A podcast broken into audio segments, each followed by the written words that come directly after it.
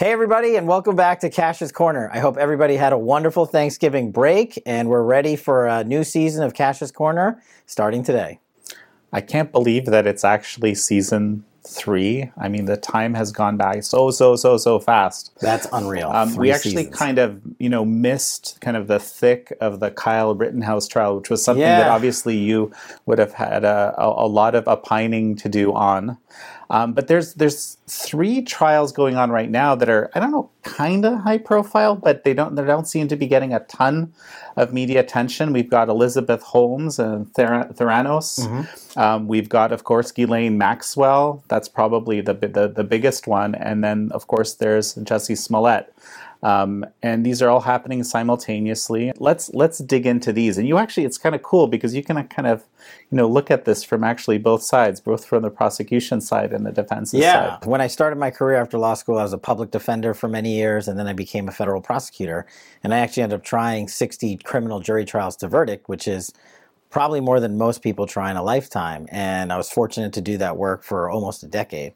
And so a lot of experience, not just in federal court, but also state court. And so we're talking about cases today that are in state and federal court. The Rittenhouse case was in state court. We won't spend uh, much time, if any, on that, but the Smollett case is over in state court. I also think for like media purposes, growing up, I remember, you know, I was in high school when the OJ verdict was handed down.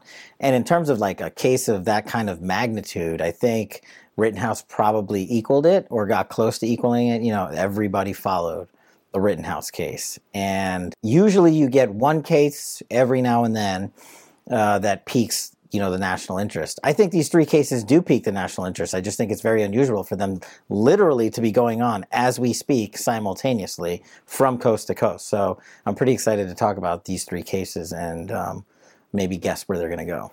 Well, so okay, let let's start here. What what is the situation with the Elizabeth Holmes? Like, what what are the charges? Yeah, so sh that case has been building for quite some time. I mean, they've already made documentaries out of this and movies out of this, and she hasn't even been to trial yet. And her trial has been going on for weeks in the West Coast, I think in Northern California. Uh, she's federally indicted along with a co defendant who will be tried separately, her former business partner.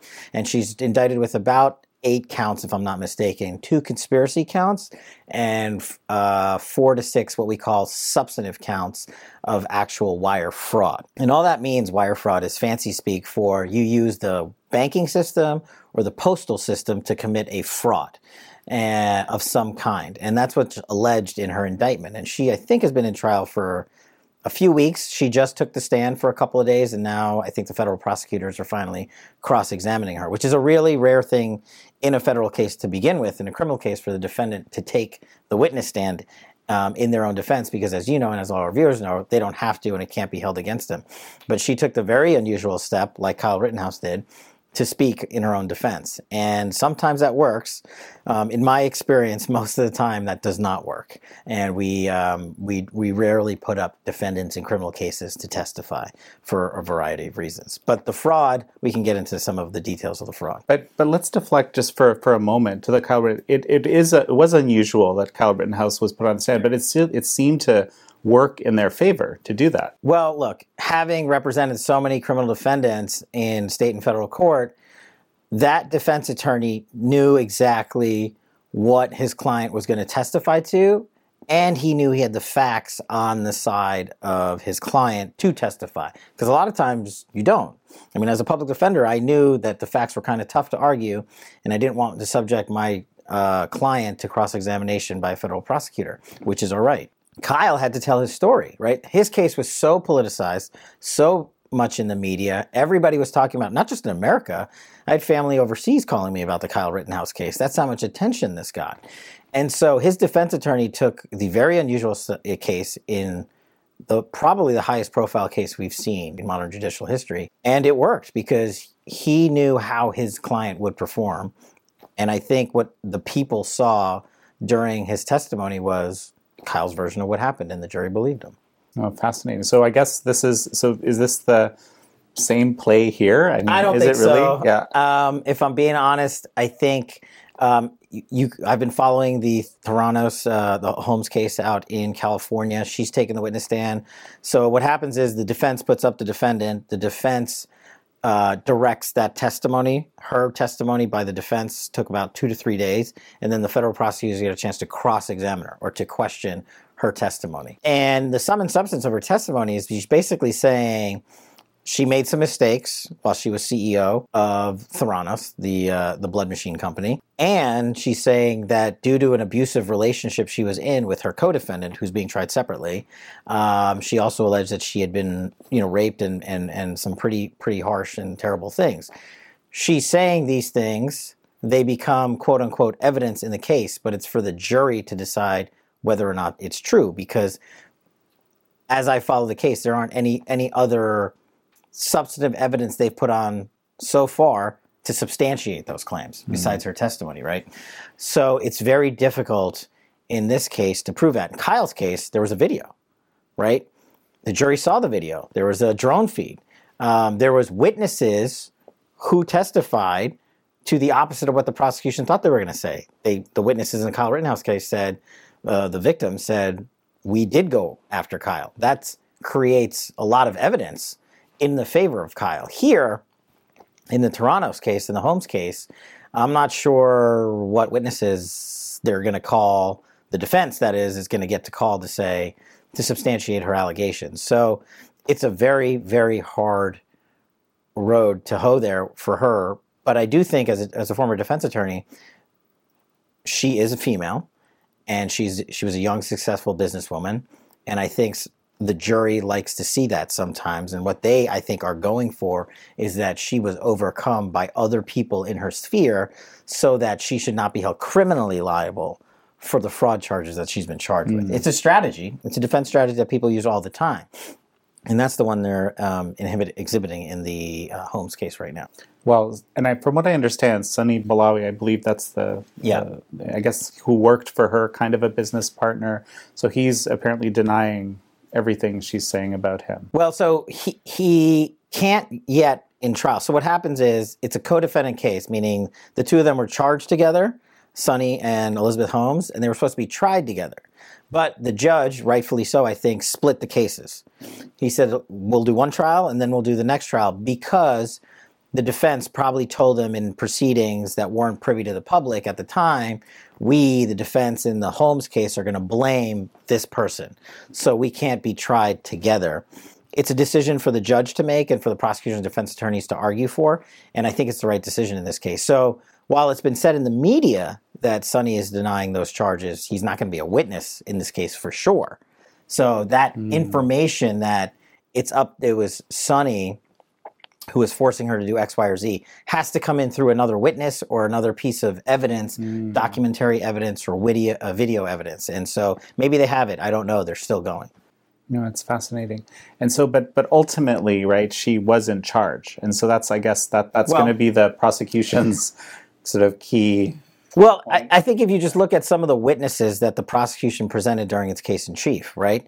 You're talking about former secretaries of defense, um, some of the most powerful and successful businessmen and women in America. She funded it to the tunes of hundreds of millions of dollars. She was meeting with these very notable people throughout America in government and private sector and getting checks for millions and millions of dollars. That's what business people do. The problem that the prosecution has alleged in this case is that it's not that she had a business idea, tried and it just failed, like what happens to so many people. That's not criminal. What they're saying is that her business idea, the blood machine, um, she lied about it. That's what the prosecutors are saying. They're saying she knew that the machine and the technology did not work, but she went to investors anyway and said, No, no, we have this amazing machine. You need a drop of blood, and it gives you all this feedback on data, on biology, on testing, on health. And in theory, sounds sounds amazing if you can have a machine that's about the size of a toaster oven do that. But the prosecutor's saying, no, no, she knew the whole time that it was a fraud, which is why they're charging her with fraud in this case. And I think she's looking at a maximum of maybe 20, 20 odd years in federal prison. But what happens in a fraud case, especially in federal court, is if she's convicted, the sentence is largely determined by the, the scale of the fraud, the amount of money. There's these things called the United States Sentencing Guidelines. It's a basically everybody everybody that's convicted in federal court the judge and the prosecutor and the defense attorney look at these sentencing guidelines and they formulate a basically a chart that says this is the range of your sentence. Hmm. But there's a lot of factors to that range. In fraud cases, it's almost solely based on money. So the more money, the bigger the fraud amount, the more prison time she's facing. And $100 million plus is a substantial fraud amount. Right. So, you know, ultimately, if there's reasonable doubt that she knew it was a fraud, she may get off. If the jury believes that, um, yeah. But there's multiple counts here, and federal cases generally, when they go to jury trial, over 90% of the time, um, the federal prosecutors achieve a conviction. So it's it's not impossible, but it's very difficult. And she's charged with multiple counts. So a lot of times, what juries do, and I've seen them firsthand do it in my cases, is they call they split it and they say, well, we're not sure what she did, so we're going to acquit her of these counts, but we're going to find her guilty of this count or that count. Mm. And that's still problematic for her because it doesn't matter how many counts she's convicted of, the sentencing is going to be pretty harsh. Well, so let's jump to Ghislaine Maxwell. You know, of course. So you know the the the I guess the key person that one would want to hear from isn't around to to talk about it. Yeah. Right. So okay. Well, let let's lay out what is what is she being charged with exactly? Okay, so she's being charged with some some pretty um, serious, again in federal court. Um, she's being tried across the country in New York, and as everyone knows, she was friends with Jeffrey Epstein, had some business relationships with Jeffrey Epstein, and spent a lot of time with Jeffrey Epstein. That's been widely reported.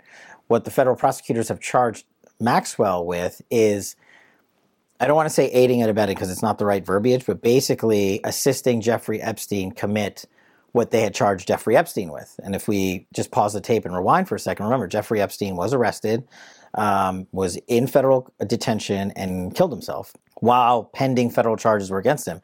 The pending federal charges were serious, involving minor children, involving sexual conduct, involving fraud, and involving, we, we were never told, but other individuals that Jeffrey Epstein involved in these schemes.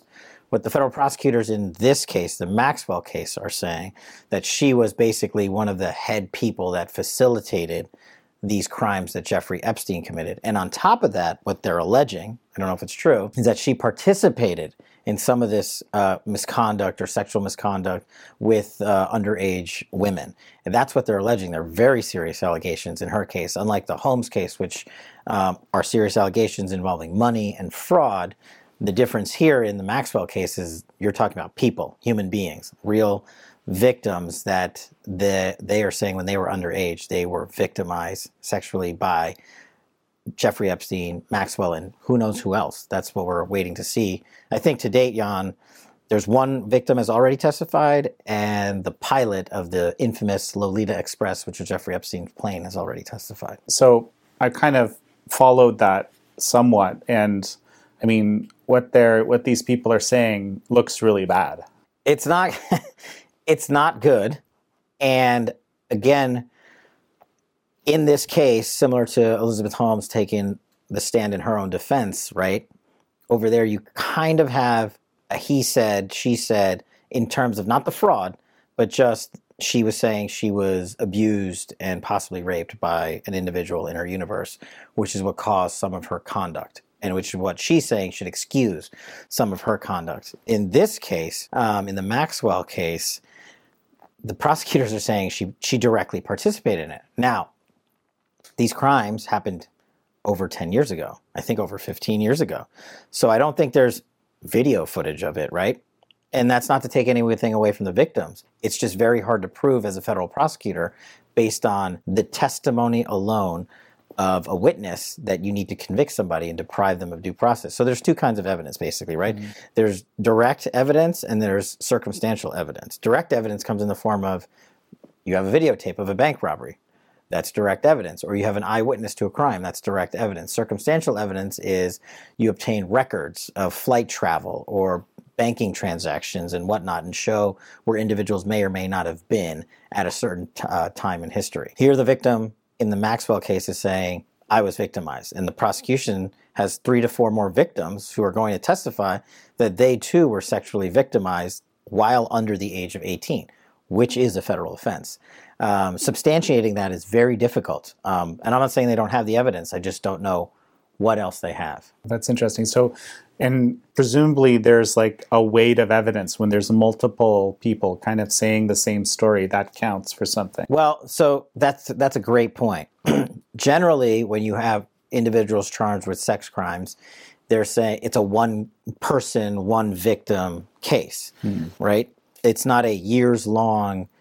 Uh, I don't want to call it conspiracy, but a years long charging document. In the Maxwell case, they're saying she and Epstein spent years victimizing women, and not one, not two, not three, four, and even more women. So, to your point, when a jury hears that she did it not once, not twice, not three times, but maybe even up to four times, the jury is instructed you basically can't use one victim's testimony to convict on another victim. Like you can't stack the evidence, right? Because they're, unless they're related offenses, what they're saying is these are separate victims.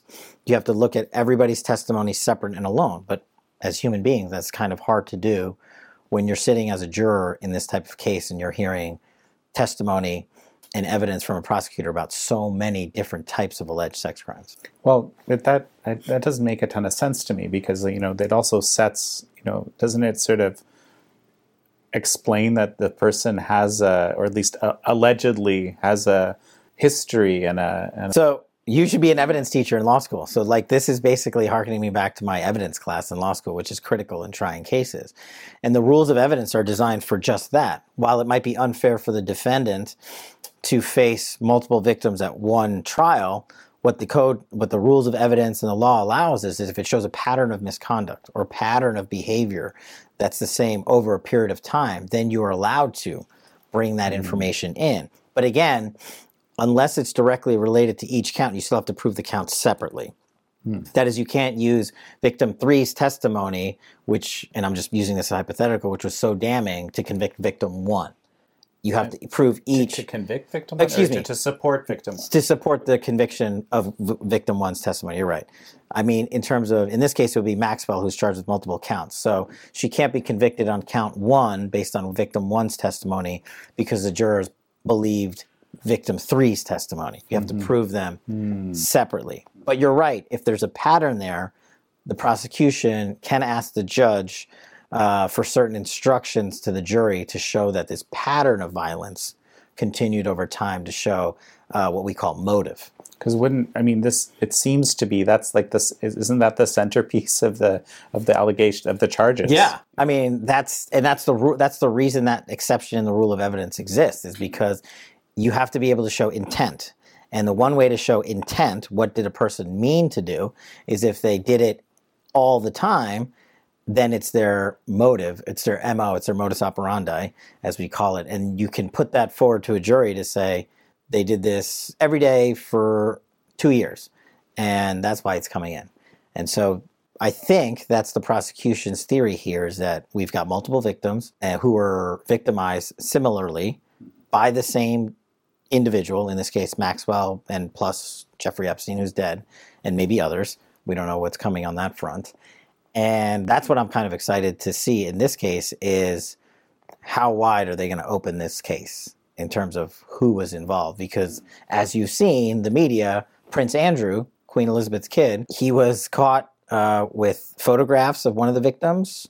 Um, he did an interview in British media, which went terrible and he's since no longer allowed to do um, any media. But there's serious allegations that he and Jeffrey Epstein were committing the same acts that Ghislaine Maxwell is now charged with, with underage women. Well, and, and and frankly, plenty other people who are listed on the you know so-called Lolita Express and so forth, right? Yeah, and that's you know then there's the island, right? Like I don't know what federal prosecutors got, what evidence they got, not just from Jeffrey Epstein's home in New York. Apparently they got a lot, but there was his the island that the plane always flew to uh, with some of these victims, and that's where uh, pr- supposedly some of the acts were perpetrated. So there's all this evidence that they need to gather, but it's also from years and years ago. So um, it's a tough case, but generally, federal prosecutors, especially in New York City, do not bring cases that they don't already know they have enough evidence for a conviction for. That's just not the practice in federal court. It's you charge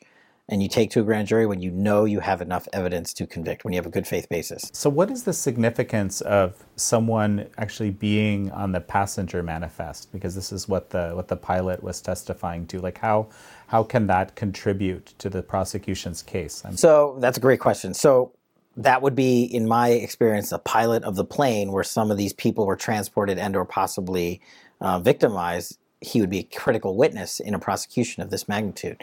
The, from my understanding, the the the pilot in the case testified that he did not see any acts, sexual acts, occur on the plane. That doesn't mean they never happened on the plane; they just never happened on his watch. But you bring up an excellent point. The manifest is supposed to record in writing and keep forever every person that entered onto that plane to be flown somewhere. And so what prosecutors probably did in this case, it's what I would have done, is going back to the relevant time period, and I'm just going to make up dates here. Let's say they accuse Ghislaine Maxwell and Epstein of, of committing uh, criminal sexual violent acts from 2005 to 2010. Well, you go and get the flight log, the manifest for that five year period from his private jet. The problem with private jets is, right, it's not like a public manifest. Mm-hmm. If you take an American Airlines flight or a United Airlines flight or a Delta Airlines flight, those records are very public and very strict. You can't just not write someone's name on there if they didn't get on the plane. There's electronic boarding passes, there's screening. It's impossible to hide someone on one of those flights. On a private jet, the security is very different. You're supposed to write down and record everybody that's on that manifest. I'd be interested to hear if this pilot is has testified or will testify that those practices were followed. And he couldn't have been the only pilot because it's impossible to be the one pilot that constantly flies a jet. So, are there other pilots? And what did he see on the island? Did he spend time on the island? And that's the other cast of witnesses I would be very interested in is who spent time on the island. I would put all those witnesses in a grand jury to secure their testimony. And I'd probably also have already talked to all the other people that Maxwell's evidence led to allegations of sexual misconduct. Um, so you can't talk to Epstein; he's dead. But I would line up all the other ones. Hmm. Well, okay, so let's let's jump to now the defense play. And so it, again, I don't know what the defense is exactly going to do, but it strikes me there might be some kind of similarities with the Holmes defense and this defense. I mean, in terms of trying to shift shift the blame. Actually, I didn't really give that too much thought, but that's a good point. Um, like the Holmes case, this is a federal case. It's going to take time. This is a long case. I, I, suspect the Maxwell case will take weeks, if not over a month, to try. So maybe into next year before we get the case to the jury for a verdict. Like the Maxwell uh, Holmes case, you have two female defendants. In this case, specifically Maxwell, she's charged with crimes involving sexual misconduct. But what she might do, and we don't know yet, because the defense does not have to ever put forth their defense until trial by law they're not required to turn it over to the prosecution or the judge ever. So, um, and that and I and I believe in that system because it allows the defense to keep its information close hold and not and give the defense his fair day in court. You have to disclose witnesses and other things like that to the judge and the prosecutor, but you don't have to tell them this is how I'm going to defend my case. Mm-hmm. What Maxwell might do is say I was I a female was victimized by Jeffrey Epstein. The advantage she has here is he's dead he can't provide testimony. He can't counter what she might say he, Epstein, made her, Maxwell, do. Now, maybe the feds have recordings of Epstein that say otherwise. Maybe they have documentary evidence that show otherwise, but it's going to be very hard to counter that narrative if she does it. But here's the thing, Jan. For that evidence to come in to court, somebody has to say it. So she has to get on the witness stand and say it or the prosec- or the defense attorneys have to elicit it out of a prosecution witness on cross examination, which is almost impossible to do. So unless they get someone to put it into evidence, she her lawyers cannot argue that in closing argument. That's what some people kind of uh, juries are very keen on this, but most people who don't follow criminal jury trials aren't. In opening arguments, you can say almost anything you want because you're saying, I believe the evidence will show this if during the trial the evidence doesn't show that, you're not allowed to argue that in closing. And jurors will hear, well, you told me this in opening, and now in closing, mm-hmm. you haven't argued that. Mm-hmm. What happened to the evidence? So it's kind of on the def- on the attorneys, and in this case, the defense attorneys, to come through and f- put up evidence as to what they argued in opening statement to make sure they can argue it in closing arguments. Um, and judges won't let them if they don't have evidence uh, to support what they're going to say. Well, so so what is the defense doing now? Uh, right now, it's the the case. So the Maxwell case basically just started. There was jury selection, there was opening statements, and there was the first couple of witnesses for the prosecution. I'm sure the prosecution has dozens of witnesses to go in this case. So that's why I'm saying it's going to take uh, weeks, if not over a month, for the entire case in chief from the prosecution to be submitted. Then it's the defense's turn. Will they do what Kyle Rittenhouse and Elizabeth Holmes did? Will they put their defend, defendant, Maxwell, up on the trial? They don't have to, but they can put up other witnesses. They can go and they have federal subpoena power through the court, and they can subpoena any witness they want. If they wanted to, they can go subpoena Bill Clinton. If they have enough cause to bring him into court and say he has evidence that's relevant to my defense. And uh, the unique power. Why, why, did you use Bill Clinton? well, his name's his name's been thrown around a lot in the media about traveling and being friends sure. with Jeffrey Epstein, being on the island with Jeffrey Epstein. Did he ever meet Maxwell? I'm sure they did, um, but I'm sure the prosecutors have figured that out. But if you're a defense attorney, your job is to find any witness mm. who can say anything that allows you to get the evidence in before the jury so you can argue it in closing. Mm-hmm. And I'm interested to see who the cast of characters is. Maybe it's Bill Clinton. Maybe it's nobody. Maybe it's high profile actors. I mean, when you read about this case in the media, and the buildup to this case has been, what, three, four years coming, right? Um, there's a lot of people that have been named um, in the quote unquote Jeffrey Epstein world. Just another example of a high profile person who's in the mix. I'm not saying he did anything wrong, is Bill Gates, Microsoft founder and CEO. That, these are high president of the United States, uh, founder of one of the richest companies on planet Earth and most prominent companies on planet Earth. Um, and supposedly there's diaries of private clients that we haven't seen who's in those diaries. Prince Andrew, we talked about him earlier. There's a well, your your former boss is on the list. He's on the list too. Yeah. So, is there enough evidence, or is there enough cause for a defense attorney or prosecutor? Even same thing. They're in the same boat. They can subpoena all these people if they need to to come in and provide relevant testimony. The testimony has to be relevant. You have to show it to be relevant. You can't just use subpoena power to mm. bring in whoever you want. That's not how it works. Interesting. So let's let's jump to the third case now. So it, I, there's this interesting nuance. You keep saying that these are federal cases. The mm-hmm. Jussie Smollett case is a state case. I don't know um, why that's specifically important to you. I'm sure you'll tell me in a moment. But why don't you outline?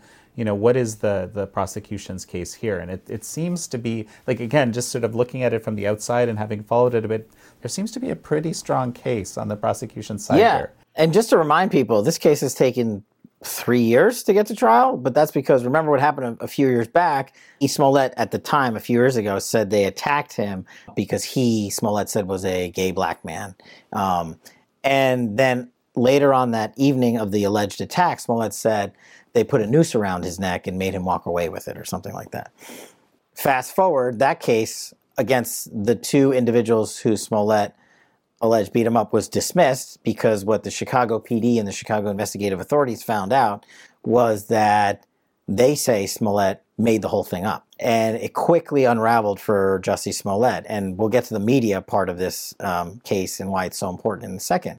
But what the Chicago PD came in and said was basically we, not only did we not find any evidence to substantiate your claim that you, Jussie Smollett, were the victim of a hate crime and an assault, we found evidence to suggest that you staged the whole thing. And that took a while to get through the courts. There was a special prosecutor appointed in the state of Chicago or in the city of Chicago for this case because it was so unique and so high profile. Um, and fast forward to today, Jussie Smollett is charged with, I believe, four felony charges. And basically, the sum total is he's charged with a hoax, staging a, a crime um, for the purpose of falsely being identified as a victim is a felony in the state of Chicago. And they've charged him for multiple counts related to that a staging of that hoax. And that trial has finally gotten underway in state court in the city of Chicago. Just the thing that I remember from a few years back was the Chicago police chief mm-hmm. basically talking about this case and how just so because you know they essentially mobilized the whole police department around this case like not people not doing uh, a whole bunch of work that you know probably should have been done at the time, but instead focusing on figuring out this very high profile case. And he was very unhappy with that, if I recall. Yeah, and I Yeah. think it was a high profile case, as you said, right? The media glommed onto this case, stopped. They just, most of the media threw out any objectivity and credibility in their reporting. And immediately, remember, there's always the presumption of innocence. And I've always said that no matter what you're charged with or how badly you're charged, that's why I was a public defender and a prosecutor, you're innocent until proven guilty the media jumped in and automatically because it was Jussie Smollett, who's a famous actor, um, came and a gay black man, automatically said, "No, no, they did it. Smollett's the victim, and Trump's evil because it was done by people who support Trump." They wanted that narrative to so badly to be true that they jumped on it the instant Smollett filed a claim of this hate crime. But you know, just and but just to be fair, there were a lot of people, and this wasn't just you know sort of MAGA world people Mm-hmm. or right wing people that were just like, "Yes, the facts just don't seem to add up in this. Like I remember seeing this. people right? who yeah, people yeah. were able to keep their objectivity and say what are the facts if this is true this is terrible Mm-hmm. but what are the facts to show that you were the victim of a hate crime and people let a, left you with a noose around your neck in the streets of chicago that's pretty pretty if evil I recall that it was like you know going out for a subway sandwich at 2 a.m. on a very cold night. Just doesn't sound terribly. Cr- this was one of the things No, I but- remember. Yeah, one piece of many, right? But if you compare, and this is what ticks me off probably the most, is if you compare the, the way the media treated the Jussie Smollett case with the way they treated the Kyle Rittenhouse case, right? Look at the Jussie Smollett case. You had Kamala Harris comment that what happened to Jussie Smollett at that time was a modern day lynching, and the trial hadn't even started. Fast forward to Kyle Rittenhouse. When Kyle Rittenhouse gets arrested, you have the, pre- the at that time it was the candidate to be president, Joe Biden, and Kamala Harris calling his conduct racist, bigotry, and un-American. And I just stood up and was like, I don't. What happened to the concept of due process and presumed innocent? Why, why are we using cases in the media that have not been adjudicated to advance a political narrative? And that's what ticks me off the most. They they use both these cases for their personal gain, and in both these cases, they were wrong. Now the Smollett case is just kicking off in state court, and it'll be a much shorter trial, and I believe it'll wrap up this week. But here's why I think they were wrong. Here's what's come out already uh, the police apparently and the prosecutors have put forth evidence to say that they have a videotape of Smollett recording a practice of the hoax crime. I mean, No, I mean you. You- as a prosecutor, you don't get stand up in court and say you have that unless you actually have that. On top of that, they have uh, text messages between the two Nigerian individuals and Smollett, where he basically admits it's a hoax and a setup and a staged process. Third, you have a check that Smollett cut to the Nigerian individuals to pay them for the hoax. That was cashed shortly after the original hoax in- incident was uh, allegedly perpetrated. That's some pretty damning evidence on day two of his trial. Um, I don't know what the defense is going to say, and again, he's presumed innocent. But this case has been so unique and so misapplied uh, by the media and so utilized for political gain uh, that I hope people take a moment to pause and look at the Kyle Rittenhouse case and look at the Jussie Smollett case and look at the individuals, the Don Lemons of the world, who said he was texting Jussie Smollett on a daily basis and praying for him because he was the victim of a hate crime, because he was a gay black man in America. And now it turns out all that information is totally false. You know, it used to be that was the one inviolable truth in criminal proceedings people did not get involved and they did not make comments because of due process because the prosecution has the same level of rights as the defendants in the case. And their case should be tried without media scrutiny um, and the defendant should be allowed to defend himself without media scrutiny and false narratives. And that's the difference. And that's like kind of like the main message for today is people should go out and look at what people said about the Smollett case then what the media reported then and what's about to happen now, which I believe is he's going to get convicted. Now, I think you know. So, I think the president did say something like the jury, the jury has spoken, or something like that. Like we have to respect that. Well, right before he said that, he said he was angered mm-hmm. with the process right after the. Why would he be angry with the criminal justice system in the state of Wisconsin when 12 members of that jury pool, that community, listened to the evidence and acquitted Kyle Rittenhouse. Why would he be angry? He's angry because he personally laid claim and interest in the case when it was ongoing a year ago, and he wanted Kyle Rittenhouse to be convicted.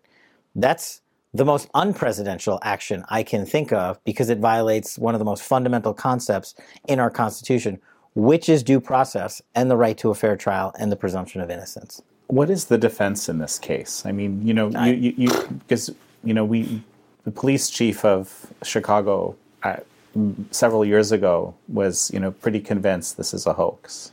Um, now the question, but the question is, is it a criminal? Is what happened criminal, or like what is it exactly? So he's charged. There's state laws on the books that, and rightly so, make it a crime, a felony, to stage a felony. Mm-hmm.